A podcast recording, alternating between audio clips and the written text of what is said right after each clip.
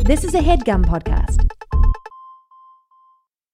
Getting the smile and confidence you've been dreaming about, all from the comfort of your home, isn't a total mystery with Byte Clear Aligners.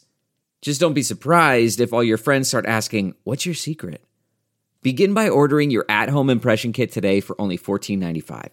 Byte Clear Aligners are doctor-directed and delivered to your door. Treatment costs thousands less than braces, plus they offer flexible financing, accept eligible insurance, and you can pay with your HSA FSA.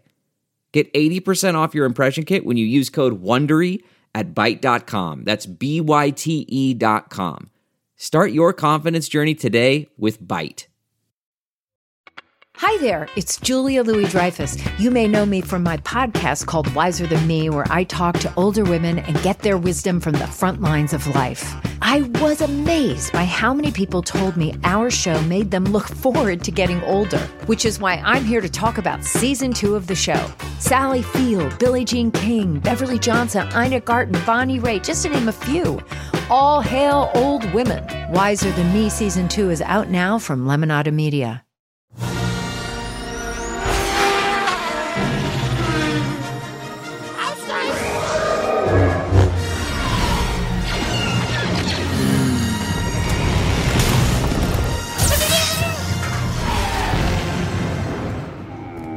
You refer to the prophecy of the one who will bring balance to the Force. You believe it's this boy? He can see things before they happen. He can help you. The Force is unusually strong with him. He was meant to help you.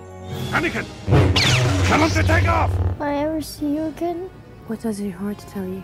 Are you sure about this? Trusting our fate to a boy we hardly know? Anakin Skywalker, meet Obi-Wan Kenobi. I sense much fear in you.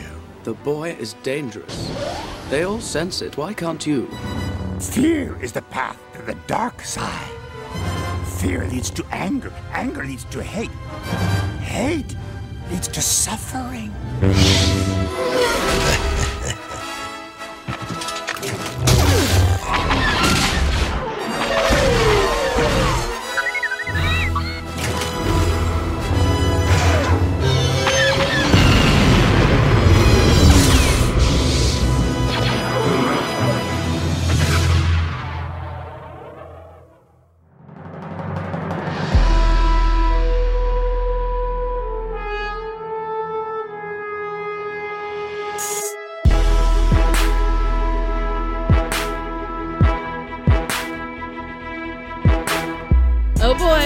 God. It's another episode where we watch Star Wars. It's me, Nicole Byer. And Lauren Lapkus. This is Newcomers. We've never seen Star Wars. Nope. And we're doing it. That's not true anymore. No, I mean, we've seen it. We've seen 4 of the movies at this point, and we have a lot to say about them. Yes. We watched The Phantom Menace. Mm-hmm.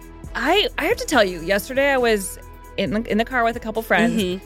And I was talking about how we're doing this podcast and how like we've, had some ups and downs with like liking mm-hmm. things and not liking things. And then I was talking about this movie, and I was like, look, these are all my problems with it, because it's not as good as the first one, and the first one I didn't even like. And like this is like, and then it was like I talked for like 3 mm-hmm. minutes straight without stopping, and then no one responded, and then everyone was like, what the fuck has happened to you? So I'm now a Star Wars head. I also had the same interaction with my roommate where we were arguing about Star Wars, and I don't really know about this universe. Right. He knows way more than me, but I was like, John, no, this is like, this morning I was like, Anakin's Jesus. He ain't got a daddy. Wow.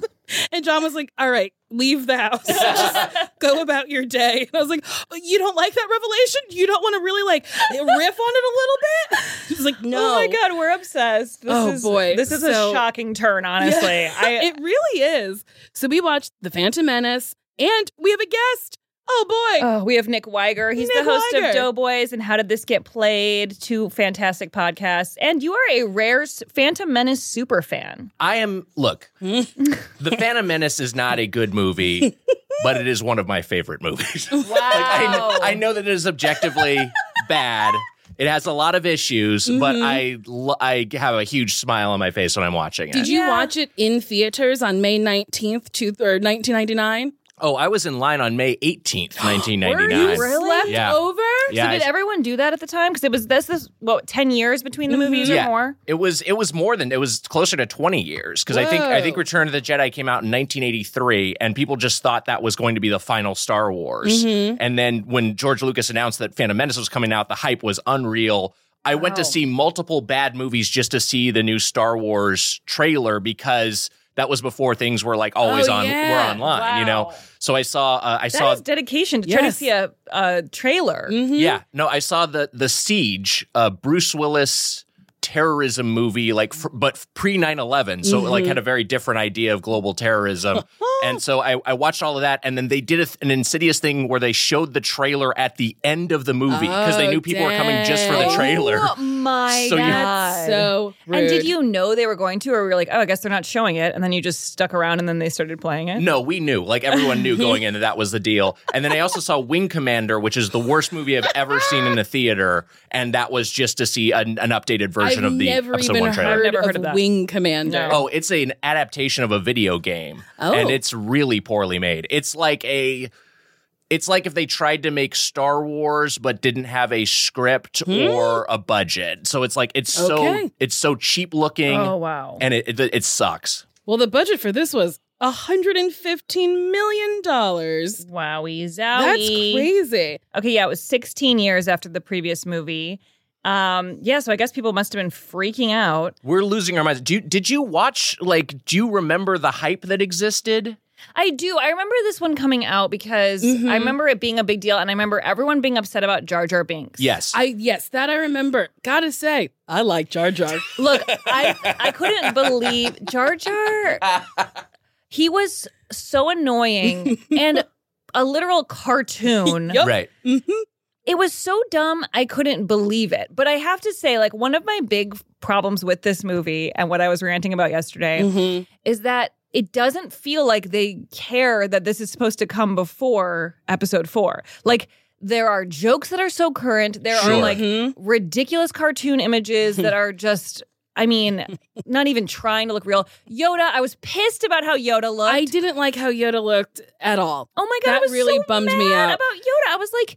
We have grown to love this figure. If that cartoon died right now, I'd feel nothing. Yeah, you'd be like, whatever. The puppet died, I was like, no. Mm-hmm. So I believe that he was still puppeted in episode 1 and became CG only in episode 2 and beyond. Oh, really? I could be wrong. That was weird. He looked like a cartoon to me. Yeah. I'm going to find out. It is a different, like, they de-aged him a little bit, whatever it is, and which is weird because he's been alive for hundreds of years, so you would think that the 20-year difference wouldn't make a huge affect his appearance hugely, but the hype for this movie was insane, and then the palpable disappointment that followed for a lot of fans was also, it was a real roller coaster ride because I saw it opening day 3 times in a row. And then, and I loved it at first. Mm-hmm. And then I saw it again a week later. 3 in a row? Yeah, 3 times in a row. And then I saw it again a week later. So this is your 4th viewing? My 4th viewing, and that was the point where it started to lose me. Oh. And I was kind of in the wilderness on episode 1 for a while. Didn't like episode 2, didn't even see episode 3 at the time. And then some more time passed, and I returned to it with an open mind. And I was like, you know what? These movies are great. And I love them again. Yeah. Mm-hmm. So, but the it's not just Jar Jar was the huge thing, but also the Immaculate Conception that you mentioned, and I imagine we'll talk about this in sequence. And then the midichlorians, the concept of midichlorians, those 3 elements kind of like really. The first one was just people were just annoyed by them and thought he was unfunny. But the other 2 were this undercuts the coolness of the Force. Wait, what is the midichlorians? I'm looking at my sheet. I'm sorry. Midichlorians is the. I'm like. Midichlorians is the point where so he talks about how there's no father for Anakin Skywalker. Yes. Uh-huh. And then so they test his blood. I don't remember that sequence. Yes. Obi sends it up to Obi-Wan. His midichlorians level is off the charts. It's like 20,000 above even Yoda's. And then he has a scene where explains what midichlorians are to Anakin. And it is basically like the Force is like this cool mystical energy that exists. Mm-hmm. And then it becomes like, well, there's these little like, there's little bugs inside your cells. And that's why you have the Force. And it's just like, well, that's less fun. Yeah. It's cooler to leave it unanswered. I agree. Yeah. About Yoda really quickly, you were right. So the guy who was the puppeteer was pretty upset with this, I think. They built a puppet for episode one, but made the mistake of trying to update Yoda. They re-sculptured him and made him out of a different material, which was heavier. Then because he was transparent instead of opaque, it meant light didn't hit him the same way, so his color wasn't the same. So maybe that's why it looked like a cartoon. Yes, because it did look just very different. Yeah. There wasn't as much depth to his face, and you couldn't really see his expressions as much, which bummed me out. Yeah, I agree. I actually really care about the Force now. Right. I think it's a powerful tool that I could imagine someone holding on to in a dark time in their life. Right. So yeah, that's interesting. I feel like I have a new brain. I don't know what's going on with me. It's very weird.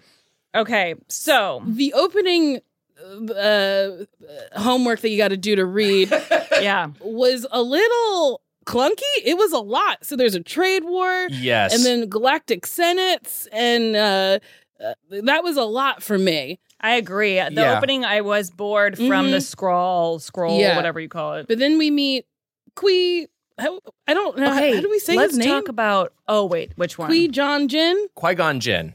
This is Liam Neeson's character. Yes. I didn't know Liam Neeson was in the movie. I thought they looked hilarious in this movie. Yeah. He's the protagonist of this movie, which you maybe forget if some time passes between viewings. But it's all about him.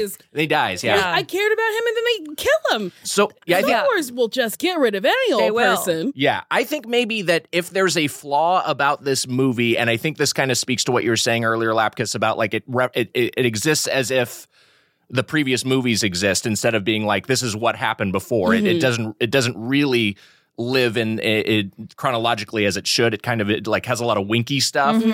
But one of the things, but I think overall, just like this movie doesn't need to exist. There's nothing that's being told here that like what happens. They go to a planet, they find a small boy, he wins a race, they go back to their planet. Like they go back to their home planet. That's pretty much it. The race is insane, by the way. I mean, I think you liked it, right? I liked it, but George Lucas has a thing about real time. At one point they said, Anakin has 2 more laps, and then we see him do 2 more laps. Yeah. I like it. I love the pod race sequence is one of my favorite parts of this movie. I hated the announcers. Yeah, they were real corny. What I kept picturing was like, imagine if they had taken the time to create practical sets in the same way they and costumes and all the things with no CGI that you have in the first movie. Mm-hmm. Yeah. But updated to the abilities of 1999 or whatever. That would be the coolest thing. Yes. And then it's like, oh, this happened right before that one. I would really love that. I think getting too swept up in the technological advances is like a real misstep. Well, that's why it took so long to get made, because he was waiting, and he was like, now the special effects they've arrived to where I deem it okay to be in my movie, which I think is insane hilarious logic. I have to say Roger Ebert also loved this one. Biggest George Lucas fan. An astonishing achievement in imaginative filmmaking, Lucas tells a good story. I mean, wow. I remember his review, and I loved Roger Ebert, and I remember that was like a thing that when I liked the movie, like reaffirmed me. I was like, yes, I'm right. See, Roger Ebert likes it. But one thing he talked about that sticks with me, and I think sticks with you on future viewings, if you ever rewatch this thing for whatever reason, you're shaking your head. Okay, you're not going to rewatch it.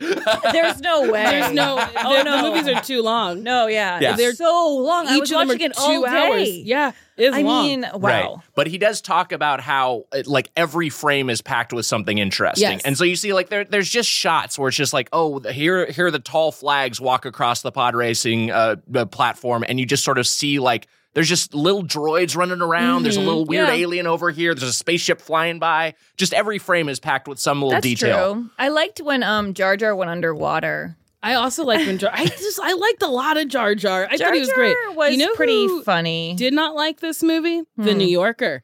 The Phantom Menace is at once childishly unknowing and rotten with cynicism. I would call it the disappointment of the decade, except that along with many other people, I had a sneaking fear that it would turn out this way. What is this? Crap. Say it out loud. Crap. And will it make the magic $1 billion? You bet. Wow. I remember standing in line waiting for Phantom Menace, and another guy like near me in line had gotten a newspaper that had a review of it. It might have been the New York Times. It might have been USA Today. It doesn't matter. But it was a negative review, or like a mildly negative review, like a 2-star review. And the guy was just like, it's bullshit. Like he was like already doubting that this Star Wars could possibly be bad. I love it. So you mentioned Jar Jar Binks. Do you know the saga of Ahmed Best, the actor who played him? No. So he basically, and we're seeing... he was in Stomp. He was in Stomp, wow. Yeah. He's like... still running in New York, by the way, which I'm like amazed by. He's got a ton of, you know, he's had an esteemed career, but I think he's been the kind of thing where like the Jar Jar Binks, the specter of that character, because it was so hated, haunts him in the same way as the I'm forgetting the actor's name, but the actor who played Rose Tico in the most recent movie, she's had the same sort of thing where like, you know, people are just treating her like shit because they don't like the character. Oh, same thing happened with Ahmed Best and Jake Lloyd as well, the little boy who plays Anakin. He has a dark sort of history. But it says he retired from acting because of peer bullying he received after playing Anakin, along with the critical panning of his role. Yeah, he did do the voice in the Star Wars video games, but that's devastating. Isn't that awful? He had got a role of a lifetime in a Star Wars movie as a child, having no fucking clue what is going on, basically. Right. And does his best, and then he has to retire because people don't like it. He's like 6. It's really sad. He's very young. I don't think he's great in the movie, but I don't think that's on him. He's not the person who made the decision to put himself in the movie. I thought he was great. He's fine. He's a little kid. Yeah, I mean, look, do I wish it was Haley Joel Osment? Yeah. Yeah, I think if there's an issue with Jake Lloyd's performance, it's that we don't see the darkness within him. He just seems like a whimsical child, wholesome kid, and he's so wholesome. Yeah, he's adorable. He looks like he's on Leave It to Beaver. He's adorable, and I like his haircut. I liked him. It was hard for me to keep remembering that he was Darth Vader. Correct. I kept having to rewrite that in my head because I was like, I thought it was Luke. Like, I don't know. It was confusing. And I feel like they wrote lines to be like, remember, he's going to be bad. Right. Because he was like, I miss my mommy. And they're like, well, feelings, that could make you turn to the dark side. And I was like, what? Okay. Can we talk about Natalie Portman? Yes. Oh, okay. Boy. The Queen Amidala, right? Yes. Her voice is altered in the movie. Why? Oh. That's what it was. I was like, these are some deadpan line reads. Oh my God, I know. Just dead. I think they changed it. Like, it's deeper. So what I remember reading at the time is that they used, like, Lucas was so obsessed with what he could do with digital editing and VFX that he was taking line reads from different takes and then altering the lip sync on ones that looked better visually. And so, like, he was, like, a lot of it, I think, was just to try to make... to Frankenstein a bunch of elements together, and a lot of it feels unnatural. I will say that one thing that disappointed me about the marketing of this movie is they just told you Natalie Portman is Queen Amidala, but the way the story is structured, it's like you don't realize that it's meant to be that it's a misdirect where you think she's Padme, the assistant, and then she reveals that I'm actually the queen, this is my decoy. But you just knew that going in. You knew this huge spoiler from minute one. I know, and it did bother me as a viewer for the first time that, like, I just knew that she was, so I was like, why is she not in the makeup? Like, I kept getting confused about why she was. I was also confused, and then I was like, wait, so she got a whole bunch of friends who follow her around who have the same face as her? Yeah, I did not. It was really hard to follow because I knew that was her. Yeah. But also, it looks like her. Yes. Like, when she's in the makeup. It's Keira Knightley is the main decoy. Right, but she's... when you see her talking in the beginning, it's Natalie Portman, it is her, right? Yeah, so she has the makeup on sometimes, and other times it's Keira Knightley, or I think... Oh, so sometimes you see Keira Knightley before the end. That's correct, yes. Oh. Yeah. They look a lot alike. Yeah, they're the same person. Yeah. That's really weird. Yeah. The way... how do we say his name? Qui-Gon Jinn, which character? Yes, Qui-Gon Jinn. That's... what a hard name. It's a difficult name. Do you guys know, like, I'm sorry this is off topic, but every time I see Liam Neeson in a movie, I just think about his rumored huge dick. Oh, I think about how he trolled the streets looking to beat up a black man. Oh, yes. Okay. Yeah, that's a different side. What a psycho. That was so wild. I was like, there was no need for you to ever say that out loud. Why did he tell that story? It was like years later, right? Yeah, I was like, you take that to your grave. Yes. You don't say that out loud. You're a psychopath and racist. I hope he was in his Qui-Gon Jinn costume. Ewan McGregor's ponytail was so dumb. Looked like he went to Six Flags and got one of those wraps. He got a hair wrap. It was truly very so wild. Weird. Also, when Qui-Gon Jinn dies, he doesn't really react. He's just like, nuts. I guess I gotta finish this fight. Then he finishes the fight, and then he's like, oh, boo-hoo, I guess I cry now.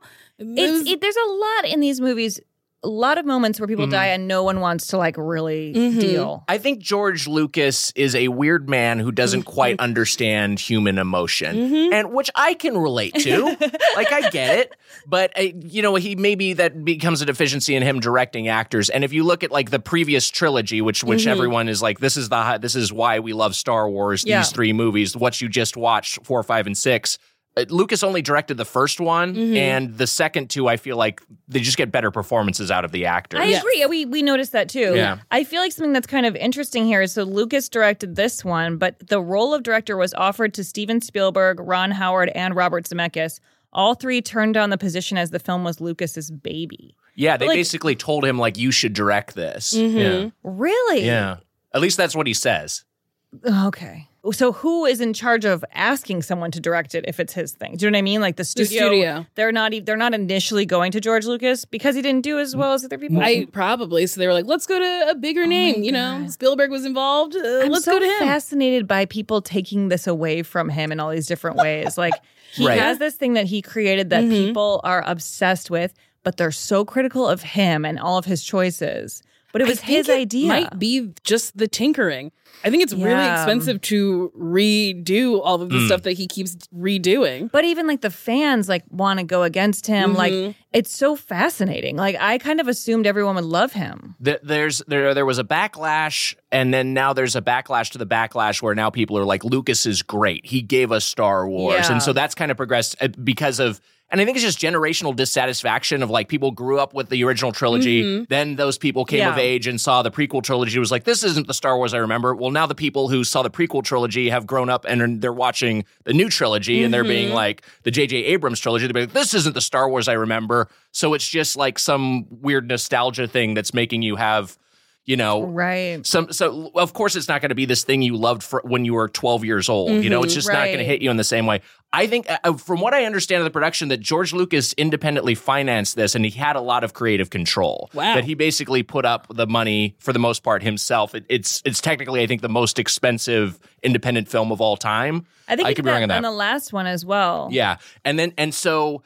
But I believe, I could be wrong, I don't know how much of it came from the studio or how much of it came from George Lucas just being like, I don't want to direct this because I feel like these movies work well when someone else directs it, which he's right about. And then they were like, no, you do it. And he was like, okay. Yeah. Fun fact, Ewan McGregor made lightsaber noises as he dueled. That is a fun fact. That's funny. It's so funny that George as a director would go, we'll do it in post. You don't have to do that. Why did the lightsabers look like futuristic? This bothered me because then in episode 4, they're like fatter, and I just didn't like that it was like these are sleeker now, and then they'll get worse when they get older or something. Darth Maul, yes. Darth Maul, he's the one who's like really into face paint. Yeah. So Darth Maul's lightsaber was 2. He's got a double saber. But I was like, how does he have a double one? But we didn't see that later. So this is another thing that trips up the whole prequel versus, you know, the original trilogy, the OT, is that, just stuff looks better. It looks cooler. And then just like the fighting is like, oh, well, so they were super good at fighting in episode 1, and then you watch the episode 4, the Star Wars like lightsaber fight between Darth Vader and Obi-Wan, old Obi-Wan. It just looks like shit. Yeah, it's just like these two old guys like, oh, it's so slow. Like, yeah. Also, Darth Maul, pretty badass looking until he hops on a scooter. His vehicle of choice was a scooter. I was like, no, thank you. Who plays Darth Maul? Darth Maul is Ray Park, is the actor who the physical actor, and then he was voiced by Peter Serafinowicz.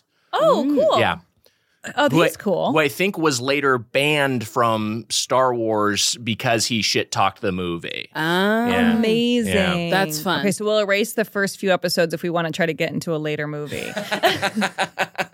No, but then they'll hear how much we grew to love it. And honestly, I loved Jar Jar, so that should give me some sort of points. Yeah, you really got to get. Everyone hates Jar Jar. I thought he was just so fun and funny. I thought he was really annoying, but the voice isn't great. Well, and I remember from that time, I guess I was like 14 when this came out.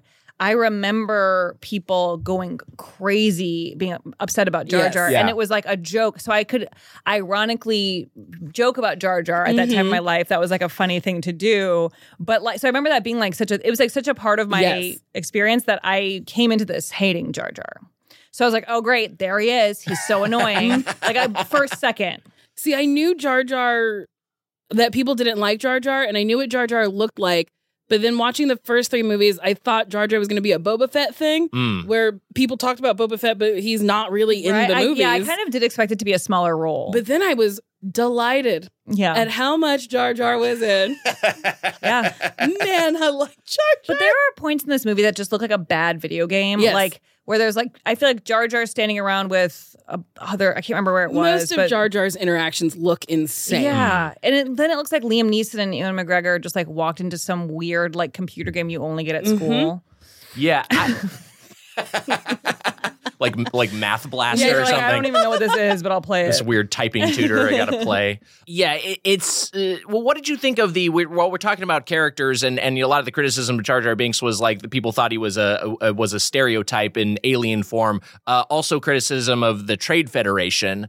Wait, people thought he was an alien stereotype? People, like a racial stereotype? Yes, there was a lot of so the Trade Federation, and then also the Watto, the bug creature who has Anakin as his slave, where they were like, that's anti-Semitic. The the Rune Hako and Newt Gunray, the Trade Federation, those guys are like kind of talking and. They're kind of like made them Asian aliens. Yes. And people were like kind of upset about a lot of those elements. I thought that was strange. Yeah. Especially because it's not a feature of any of the previous movies where like nothing is familiar in any way with these alien characters. Agreed. You're not like Chewbacca is Hungarian. Right. Like it's not like a direct one-to-one parallel. But here you've got like this greedy slave owner who's like only cares about money, and then kind of is I don't know, he is like a Jewish bug. That's like kind of the way it's I feel like he's been. That went right over my dang head. Yeah, and I'm worried about it with Jar Jar, but I was like,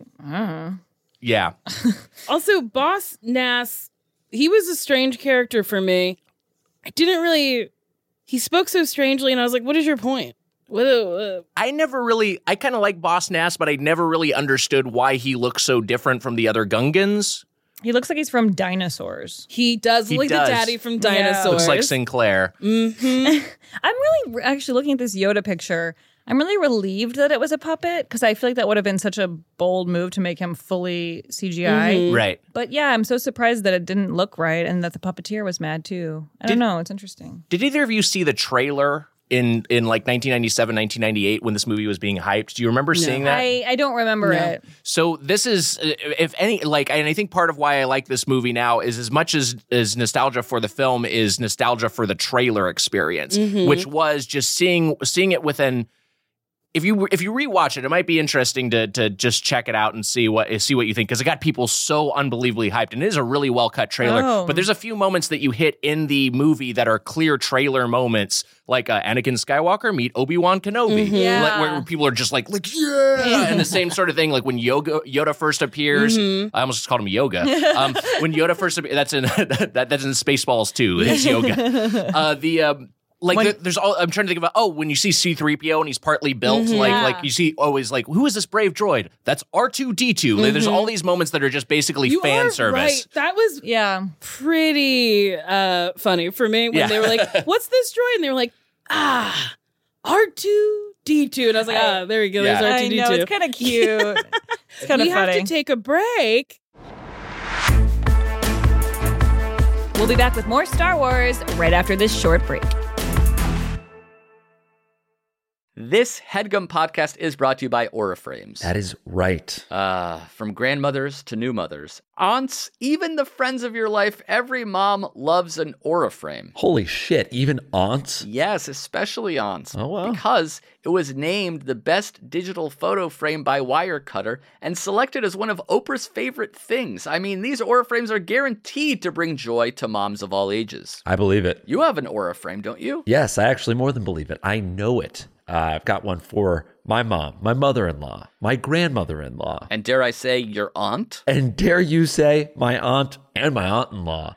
Everyone's got one. Everyone loves them. I mean, Mother's Day is right around the corner, and there's no better gift than a digital photo frame. You give them the frame. It's got preloaded pictures in there, and you know what? You can update it with an app, so every time you take a new picture of a sweet little person or place or thing in your life, it gets automatically sent to that frame. Exactly. And right now, Aura has a great deal for Mother's Day. Listeners can save on the perfect gift by visiting auraframes.com to get $30 off plus free shipping on their best-selling frame. Holy smokes. Excellent deal. Yeah, that's A-U-R-A frames.com. You use the code HEADGUM at checkout to save. HEADGUM. Nice. Yes. HEADGUM. It's easy to set up. It's loved by everybody, including Oprah, including your aunt. Mm-hmm. So do check them out. That's A-U-R-A frames.com. Use code HEADGUM at checkout to save. Damn right. And terms and conditions apply, of course. Of course. Thanks again to Aura. Ooh, do you want to make your mom smile? Start Mother's Day with flowers or surprise her with gifts from the brand she loves. And guess what? It's delivered with the same day with DoorDash. Get 50% off your next order of up to $15 when you spend $15 plus on your next flower, convenience, grocery, or retail order now on DoorDash. And the promo code is Newcomers. Listen, moms are a gift. I know that best. So give her the best this Mother's Day. Select from hundreds of expertly crafted bouquets to the best of tech to self-care essentials delivered right to the door. Get 50% off your next order up to $15 when you spend $15 plus on your next flower, convenience, grocery, or retail order now with the code Newcomers. That's Newcomers. Order using DoorDash today. Terms apply. Get a Mother's Day gift as unique as she is with DoorDash. That's not just the sound of that first sip of Morning Joe. It's the sound of someone shopping for a car on Carvana from the comfort of home. That's a good blend. It's time to take it easy, like answering some easy questions to get pre-qualified for a car in minutes. Talk about starting the morning right. Just like customizing your terms so your car fits your budget. Visit Carvana.com or download the app to experience car shopping the way it should be. Convenient, comfortable. Ah. Delve into the shadows of the mind with Sleeping Dogs, a gripping murder mystery starring Academy Award winner Russell Crowe. Now available on digital. Crowe portrays an ex-homicide detective unraveling a brutal murder he can't recall. Uncovering secrets from his past, he learns a chilling truth. It's best to let sleeping dogs lie. Visit sleepingdogsmovie.com/Wondery to watch Sleeping Dogs, now on digital. That's sleepingdogsmovie.com/Wondery. And we're back. I love this review from the Rolling Stone. The actors are wallpaper. The jokes are juvenile. There's no romance. And the dialogue lands with the thud of a computer instruction manual. Wow. I mean, I did think most of the performances were a little flat. Yeah. And I mean, I kind of agree about the romance, even though I wasn't thinking about it in the moment. But it was keeping me going with a lot of the other movies that there was this will they, won't they, or what's going to happen here, even though it's always just like a kiss. Mm-hmm. But like there was no nothing that I could really like look to as like a. Yeah, you're just rooting for this little boy to like figure out how to become a Jedi. Yeah, I liked the conversations between Natalie Portman and the little boy. I gotta say, sorry. I was just gonna say, if you're looking for romance, I'm interested in your take on episode 2. That's all I'll say. Oh, they're gonna be fucking. I hope they fuck weird. Is Natalie Portman Luke's mom? Yes. Oh, okay. Yeah, she's older. She's than like Anakin. I think her character is meant to be like 19 or 20. Wait, walk me through her being the mom. I feel like I should just let you watch it. Because okay. I feel like I like that. She's in the next one. Yeah, you just asked a question and that was a spoiler. Okay. No, because we did hear that she was. Okay. I like vaguely knew, but then watching the movie was a little bothered by this huge age gap. It is jarring. Right, because she fucks him. Yes, and it is a thing to think like. You are like, why did Lucas feel the need to establish this? Why did he feel like I want to show this element of they met when he was a young boy and later on they're going to be fucking? So weird. Yeah, I don't love it. I wish she was a child as well. But think about if that little boy saw that he was going to look like that when he died. He's like, my head becomes purple. I'm in the back of its bubblegum. Anakin's mom is one of the saddest characters, I think, in cinematic history. Dude, Shmi Skywalker. So depressing. Yeah. They did her no favors. No. They were like, no makeup for her. She's fine. Yeah. I thought that was makeup. Rude. I think some of the men look better in this movie than she did, and she's like a pretty woman. It was just not right. And her life just sucks, too. Yeah, it's just her life's depressing. She's a slave on the sand planet. Also, I really love, speaking of sand, when Anakin was like, the sandstorms are so dangerous. And then they're walking through the sandstorm, essentially, that's starting, and nobody's struggling.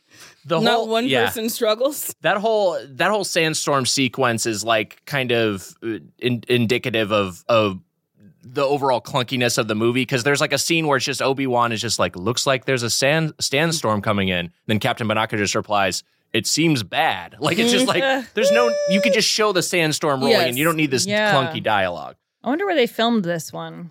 I'm gonna Google. I assume they filmed a lot of the desert stuff in Tunisia. I feel like that's where they've normally done Tunisia. That. London, they usually is a filming location for these. Oh, Italy and the UK and Tunisia. So one thing that I think is, for me, and just creatively talking about this movie as a prequel, I love the planet of Naboo. I think it's really cool. I like that they've got these underwater cities, and they've also got like this lush greenery. Like, each of the environments is just so distinct. But I think there is something to, because they blow up Alderaan in episode 4, there's kind of almost a case of like, well, why isn't this story set on Alderaan? Why isn't this set on this planet so we can kind of see the before here? Alderaan is the place that Princess Leia was like, that planet. Yeah, they have no weapons. Yes. No, don't do it. And then Peter Cushing, Grand Moff Tarkin's character, blows it up with a Death Star. Mm-hmm. So that's the planet. Yeah. So I mean, that's kind of like I don't know, inventing this whole other world, but then also like we're seeing all our old friends are back. It's an interesting way to handle it.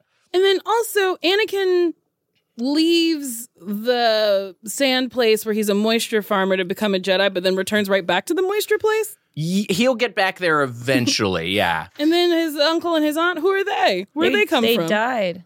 They died in episode one. Four. So where does his mom go? A lot of this you'll see in episodes 2 and 3. So I think just that arc will be answered. Okay. I'm trying to, did you like, because we talked about Darth Maul and everything. I think the thing, if even just like, as far as scenes in isolation, and part of why I really like this movie, I think that whole last battle sequence is super fun, that whole third act where they've got like these 3 different, again, like Return of the Jedi, we've got 3 different set pieces that are going on at once on 3 different battles, and you've got the Gungans outside fighting the droids. You've got the palace insurrection, and then you've got the lightsaber battle, which I think is the best lightsaber battle in the entire series. That was the coolest one. Yeah. There was flips. It's so awesome. It was very physical. The whole shield thing was confusing to me as to like why Ewan McGregor couldn't get to the fight. Sure. What were those shields? Just force an obstacle? Fields. Yeah, just, I don't know. Okay. Yeah, just a plot device. Force fields. A plot device. No, that's one of those things where it's just like some weird sci-fi gobbledygook that's thrown in there to, whatever, make the story play out the way he wants to. But yeah, it doesn't really have a... It would be useful it would be better if you saw that it had some sort of purpose established. But yeah, that whole fight sequence is awesome, and I think Darth Maul's death is rad. I did enjoy it. He gets split the fuck out. Yeah, that was really fun, and his legs fell off. Yeah. It's great. And we got to see his 2 pieces fall down. It was very enjoyed it. Yeah, I liked it too. In the director's cut, Obi-Wan says, "Say goodbye to your dick." He's like, "What? Oh no!" When Obi-Wan is looking at Qui-Gon Jinn. When he's looking at his lightsaber, yes, he does it twice. And at that point, I was like, well, Darth Maul, you're bad at this. Yeah. Why aren't you following where his eyes are going? You should have anticipated that he's going to pick up that lightsaber. That really bothered me. There's a lot of editing choices like that where it's just like this shot is lingering for an extra beat. Someone delivered their line of dialogue. You cut to Shmi Skywalker. You hold on her for a full second, and then she says Anakin. You hold on her for another second, and then you cut away. It just feels like paced very odd, and that's the sort of thing. Yeah, we could have just seen it once. I want to know about your relationship with these movies growing up. So, go ahead. Oh, I was just gonna say, like we had, the original trilogy on VHS. I don't remember. In fact, I would not have seen any of the original trilogy in theaters. But I just grew up with them, and I watched them obsessively. And even, you know, as a kid, then some time passed, and then as a teenager came back to him, was like, these movies still are awesome, and watch them over and over again. They kept re-releasing new editions of the movies on VHS, and so I'd buy those. And then they had a special edition, which I would have been the version that you watched, would have been the cut that you watched. That was re-released into theaters, and that was the first time I saw Star Wars in the theaters, and I was so hyped for that. Oh, that must have been neat. Yeah, I didn't know that it was put in theaters with that. That is cool. With the changes, yeah. I mean, even though we kind of were critical of a lot of those. But the changes are completely unnecessary. Yeah. The special edition, I think, is really pretty dumb. They didn't. It would have been cool just to put it in theaters again as like an anniversary thing or something. Yeah, just remaster it. Yeah. Just make it look a little prettier, sharper. Yeah. You know? Yeah, adding extra sequences and then you're just changing things arbitrarily, not arbitrarily, but just changing things. It makes those movies worse. But I was beyond hyped for the prequel trilogy, as I mentioned earlier. And I think that my fandom started to tail off a little bit as I was very disappointed with these prequels initially. But as time passed, I've grown to appreciate them as oh, you know what? It's just more Star Wars. Mm-hmm. And I like Star Wars. And like, if you like Marvel, there are Marvel movies that are not as good as other Marvel movies, but you're always happy to see more of them. And just approaching it from that standpoint, it's just like, I like every Star Wars movie to some degree, to some more than others. And did you have like toys and memorabilia? Yeah, were you part of the merchandising? Because we keep hearing that's like a huge thing. Yeah. So my brother is older than me, 4.5 years older than me. And so he was the guy with the big Star Wars toy collection. But we had a lot of shit. And we had a bunch of the Kenner action figures.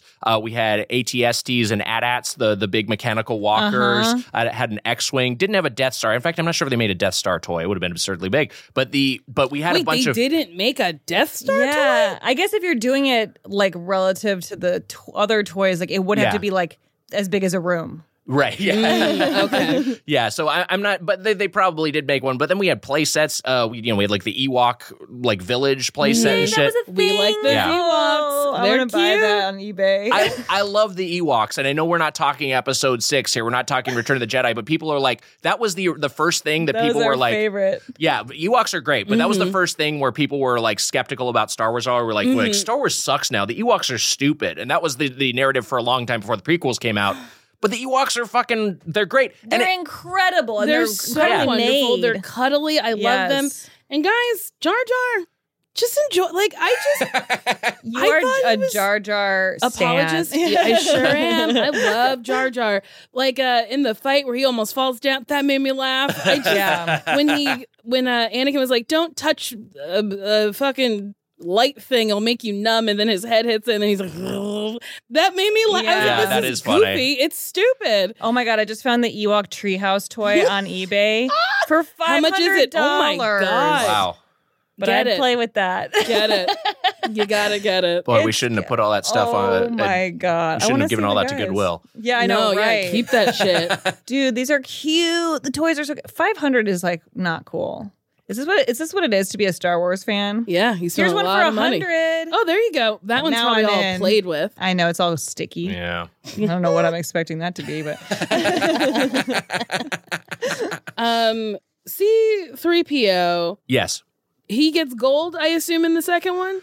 Yeah, it's yes, he you see his transition into being like a fully built robot. I will say that this is another thing that I think is just like dumb about the movie is that there's no reason you can put C-3PO in it. It doesn't have to be Anakin building him. Mm-hmm. I don't see what that adds. That's to me is just like, it's just a dumb bit of lore / it's misguided attempt at fan service. Well, I thought it was to justify why he's so loyal to Luke. Because the loyalty was hereditary, if you will, from Anakin to Luke. Right. That was my thought. Well, that's interesting. Yeah, not. That's giving it a lot of credit, I feel like. I think so, yeah. I think you're doing some work for the movie. Me just sitting on my couch being like, no, this has to make sense. They put this for a reason. Everything's here for a reason. There was also a female C-3PO lady. Oh, yeah. At the beginning. Not C-3PO, I guess. Were they all C something? Are they called C... 2123? I think I don't remember what her number is. And but I think people are just screaming in the Twitter mentions right now. It's just TC14 or whatever. Yeah. We can't wait. Yeah. Oh, yeah. Oh, the comments for this are going to be a delight to read. I can't wait. I cannot wait for people to really attack me for liking Jar Jar. He's so fun. Can someone do fan art of Nicole riding Jar Jar Binks? Please. No, that's not a thing that he does. I think the we're talking about toys, and the other element of Star Wars fandom beyond the movies is video games. Mm-hmm. And Star Wars has some awesome video games, and one of the best ones came from this movie, and is, even for people who don't like Episode 1, they consider it a redeeming factor. There's an Episode 1 pod racing video game that is so fun for Nintendo 64 and PC. It reminded me of Mario Kart. Yeah. It is like Mario Kart, yeah. It did look like a Mario World, too. Yeah. Yeah, that sounds fun. I mean, yeah, I actually didn't mind the racing scene. Mm-hmm. It was long, and I felt like it went on way too long. And again, the CGI elements were so silly. Mm-hmm. And that was what I didn't really get. Like, I think in the previous movies, it felt like the humor was mostly with, like, there was humor for sure. But I liked how a lot of it was, like, between the actors. Yeah. There were some jokes with, like, some of the alien characters. Yeah. But this felt like they were leaning on it a lot for, like, the CGI to be, like, the funny part. Yeah, it felt like the CGI was, like, a secondary character as opposed to a tool to make something more believable. Yeah. And I think people would have liked Jar Jar. I won't stop talking about Jar Jar. I think people would have liked Jar Jar if Jar Jar was in a costume. I actually think so, too. Mm. I think that would have been more likable. Yes. It's also just more real. It's not just there's something about CGI where, like, you can do whatever you want to it as the creator. So if you make it annoying, it's like you're going out of your way to do all of these things that make this character annoying. Whereas if it was just a guy in a suit, we'd be like, hey, that's all they could work with. This is fun. Honestly, you'd probably leave being like, this is a great physical actor. Yeah. Because, I mean, he did all of that, but then you just put a sticker on it, and it felt weird. Right. I like characterizing a 3D CG model as a sticker. But it's true. But it was everything you're saying. It is true, and also, this movie is the template, and especially the sequel or the other prequels is a template for how movies ended up being made in the 21st century. Yeah. Of just like, oh wow, all these, you know, look at the Hulk or all these CG created characters, all of the ones that exist in the Lord of the Rings trilogy. It's all, like, basically derived from the prequels of, like, we'll get these actors, we'll shoot them on blue or green screen. This was like the first. It was the first big one with a big CG character. Oh, so that's actually really interesting. It is interesting. Because I do think as an audience member, you would be more excited about that since you haven't seen that over. Right. This felt more like in the Marvel universe to me, where I was like, yeah, I get it. Like, it's easier to write off characters and stuff. But that's another thing that Ahmed Best kind of, like, gets overlooked, where everyone talks about, like, Andy Serkis's Golem was like, he was, like, you know, this amazing motion capture actor is like, well, Ahmed Best did it first. You just didn't like the character, you know? That's not fair. Yeah. Also, I can't believe Andy Serkis is who he is, because I actually know him more from 13 Going on 30, which is so weird. He just plays, like, a character in it. Wow. He's just in that. But then I'm like, he can be all of those physical. Yes, right. I mean, I can't. It's talent. It's a real talent. He's amazing. I can barely sit straight. It's tough right now. I just want to lay down. Also, why didn't they test Jar Jar's voice? I'm sure if they had a focus group, every single person would have been like, you got to do something about that. I feel like they can never trust anyone to keep it a secret if they tested something with this movie. Like, don't you think people would just immediately tell everyone? Yeah. But you just lie. You animate a little short or something to show it to people. And you're like, do you like this voice? Yeah. No. Excuse me. Bad. Yeah. It really makes me upset. Would you like it more if it was part of the Star Wars canon? Yeah. No.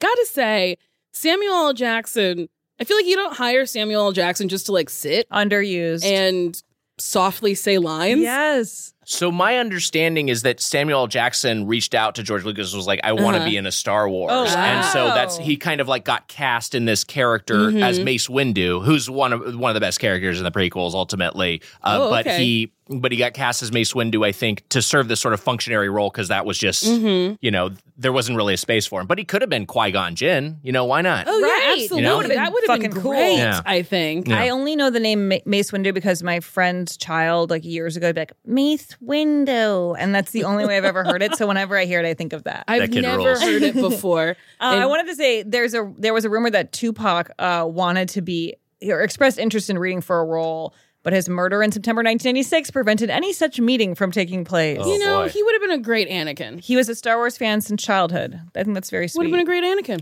I would have loved to have seen Tupac as Anakin. Yeah. He's 30. I mean, how old was he when he passed? I don't know. But I think part of why this movie, and we talked about whether it being focus tested, and you know, obviously that was an issue with people were worried about leaking, but I think also George Lucas in the late 1990s, was considered like this genius, this infallible sort of artistic guy. And so I think people were, I think he just was surrounded by people who were not willing to or not able to say like, hey, maybe don't do this, you know? And that's why there's a lot of weird choices in this film. That's what's so tricky about people like that. Like once you get to a position where you've created something and then everyone just kind of is afraid to mess with it. Because then there are things that, like, I just feel like it was kind of universally agreed for the most part. A lot of the criticisms most fans would agree with. So then the people making it probably thought that too, where they're like, oh man, this is not for sure. Yeah, that's hard. But like, you know, there's thing, and by the way, I realized the word I was looking for was auteur, but I landed on artistic guy. That's just me in my head. There's things like the vehicle design in this movie. I think like a lot of the ships look awesome. That totally reflective ship that the Jedi use is really cool. The droid station that's orbiting the planet, I think, just has a cool design to it. A lot of the alien creatures like look cool. Like, there's like just again like the Roger Ebert thing. There's just all these like visual nuggets. Just like that's a fun thing to look at. Fun, yeah. It's visually delicious is what I was saying to myself at 1 a.m. as I watched it. I was like, ooh, this is visually delicious. And I was like, I have to go to sleep. Yeah. But I mean, I think because we're so familiar with this kind of filmmaking now, it felt really easy to watch passively for me because I was like, oh, yeah, I actively don't watch movies that look like this all the time. So I had to like really focus to try to get the plot. Whereas with the earlier ones, I feel like even though I might have been bored at times, it was more clear what was happening. The plot was so much more simpler than in this movie. Yeah. Also, Anakin like saves the day, but like by mistake. Yeah. And it would have, I think a better choice would have been like for the Force to help him save the day, to showcase that he is powerful, as opposed to like, oh, zoops, oh, wow, I flicked something, oh, zoom, gotta get out of here. And then they cut to the other people being like, I don't know who's doing that. He was so cute, that little kid. I can't believe that people were so mean to a child. Yes, I can. Yeah, but I get it. I get it. Imagine going to school with the kid who's got the role that you would kill your mother for. Yeah. Like, you love these movies so much. Of course, you're going to be so nasty to this kid. Oh, so it was children. I think it was mean. Children. Yeah. I don't think adults were mean to his face. I guess it said peer bullying. Yeah. But also, I guess that continued on into college, because I remember reading, like, he'd go to parties and stuff, and people would like give him shit and tell him that his movie sucked. That's so unfair. That's so stupid. Everyone's jealous. Yes, so jealous. That's just all it is. Like, right. I was a child. I don't know. It happened to me. Is this his only acting role? I forgot to look that up. It said he retired after this. Dang. Oh, but maybe just he retired from acting. He doesn't say it right after this. Yeah. I'll look at his IMDb. In addition to how great it looks, I mean, the sound in this movie, both the John Williams score, but then also just the sound design is so good. Like, there's so many awesome just sound effects. The pod racing sequence where they drop out the score entirely, just like the hum of the pod racers and everything. It really sits in well. And I feel like just like the world building beyond just like the visual, like just like the distinct sound of every element is really sticks with you. Yeah, he stopped acting after this. He was in stuff around that time, but then he just did he was just a production assistant on a short. So he maybe he's doing it from the other angle. Yeah, maybe that's better. What is Darth Maul is a Sith? Wait, what are they? Yes, the evil Jedi are the Sith. And then somebody was like, Yoda says when there's one, there's two. Yes. So that is Palpaboo Boop. Wait, what's his name? Senator Palpatine, he's the second one? Yeah, this is another clunky thing about the movie is that there's no mystery about who the Phantom Menace is. It's just like you see this guy with the, you know, with a hood. Yeah, it's Darth Sidious, and it's just like, that's just Senator Palpatine who's trying to be good over here. Like, I immediately connect them. Yeah. And I also know that because I've seen the Emperor in the previous movie, and it's the same actor. So I'm just not sure why this story needs to be told ultimately. But I did think it was neat that it was the same actor. Yeah, I like that. I like any chance they had to do that. He's good. Ian McDiarmid, I think, is his name. I like that guy. Yeah, so, that was cool. Lauren, overall, you seem indifferent. I don't really care for this one. Can I rank them in order as of my favorites as of now? Ooh, I like it. Right now it's Return of the Jedi, Empire Strikes Back, New Hope, and then Phantom Menace. Whoa. Wow. Yeah. Is that normal? Maybe. That's pretty, I think usually the most people put Empire first, but Return of the Jedi first is pretty common as well. Okay. Return of the Jedi, Phantom Menace, Empire Strikes Back, or Empire? Empire. Yeah. It's good. We're learning. Empire Strikes Back. And then A New Hope is not even on my list. Wow. So, I honestly would watch A New Hope. And by the way, hated it. You would watch that before I would watch this again. Wow. I'm going to go home and watch Jar Jar till I die. I liked it. By the way, I don't want to watch either one again, but that's what would happen if I had to, if someone was holding a knife to my leg. I made it as like tame as possible. Honestly, if someone held a knife to my leg and was like, watch this again, I'd be like, cut it. Yeah. Just a little slice, cut me. Speaking as a Star Wars fan who knows Star Wars fans, Nicole, you saying you like Jar Jar and then ranking The Phantom Menace above Empire Strikes Back, it's like you're begging to be doxxed. This is the best thing I've ever heard. Yeah. I mean, it's great. I don't know what people's problems were. I did not think the story, any part of it was necessary to the three movies I've seen. But I thought it was a fun romp, if you will. Yeah. And I was saying earlier before we started recording, I was like, this movie could have ended so many times. It was very long, and a lot of epic things would happen. And you'd be like, oh, cool. So this should be wrapping up. And then you'd pause it and go, there's an hour and 20 minutes left. Okay, well, let's get in. Oh, well, it's not going to end. Yeah, it was long, but it's too long. I liked it. It's too long. And there was a thing, I know we're wrapping up here, but Topher Grace at one point recut the movie. I think it's called The Phantom Edit. We should try to get him on here because I know him. Oh, yeah. That'd be fun. Yeah, he put it all together how he thought it should be, right? And this movie's like 2 hours and 20 minutes, and I think he got it down to around 90. And if you look at it, just like there's so many scenes you could just lift out of here. Yeah. I've never seen it, but apparently it's well done. I will say that this is, I love this movie. I love all the Star Warses. This is probably my least favorite of the mainline Star Warses. So I would put this at the bottom. It's either this or Episode 7 is kind of competing for the bottom slot. Okay, well, how would you rank the first three? The first three, I go 5, 6, 4. So Empire, Jedi, and then Star Wars. You're a classic guy. Yes, Yeah. Okay, this is really exciting for us. I mean, okay, what's the next one called?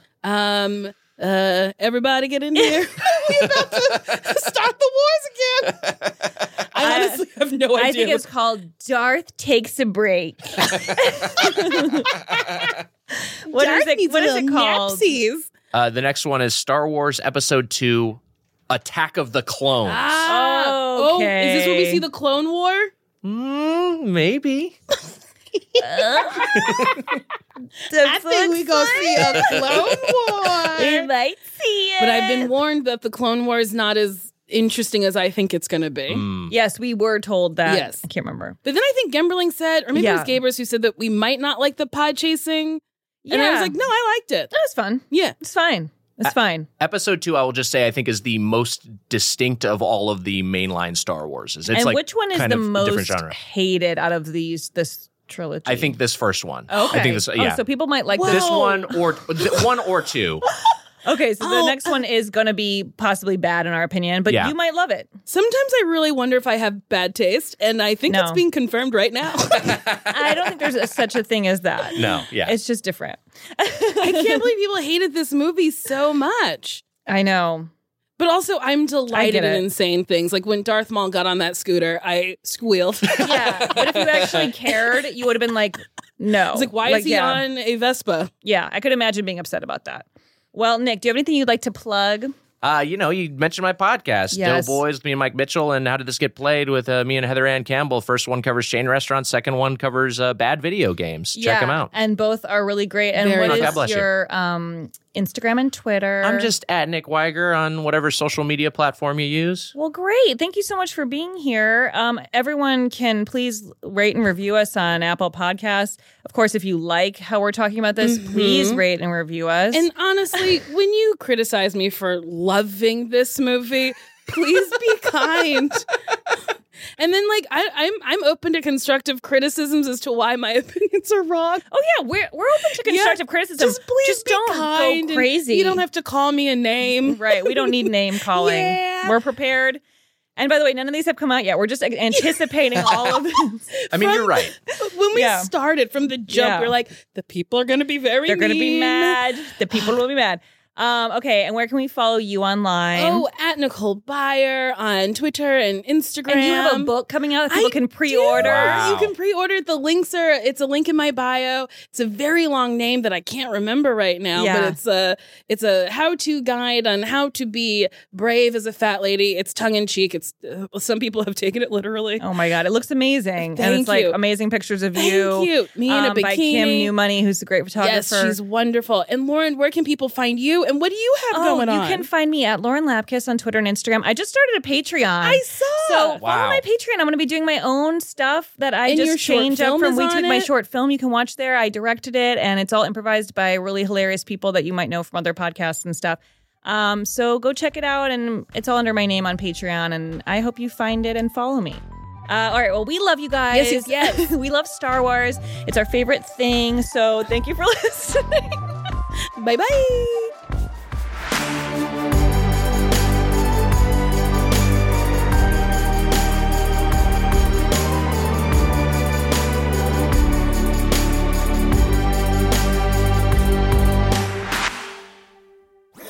That was a HeadGum Podcast.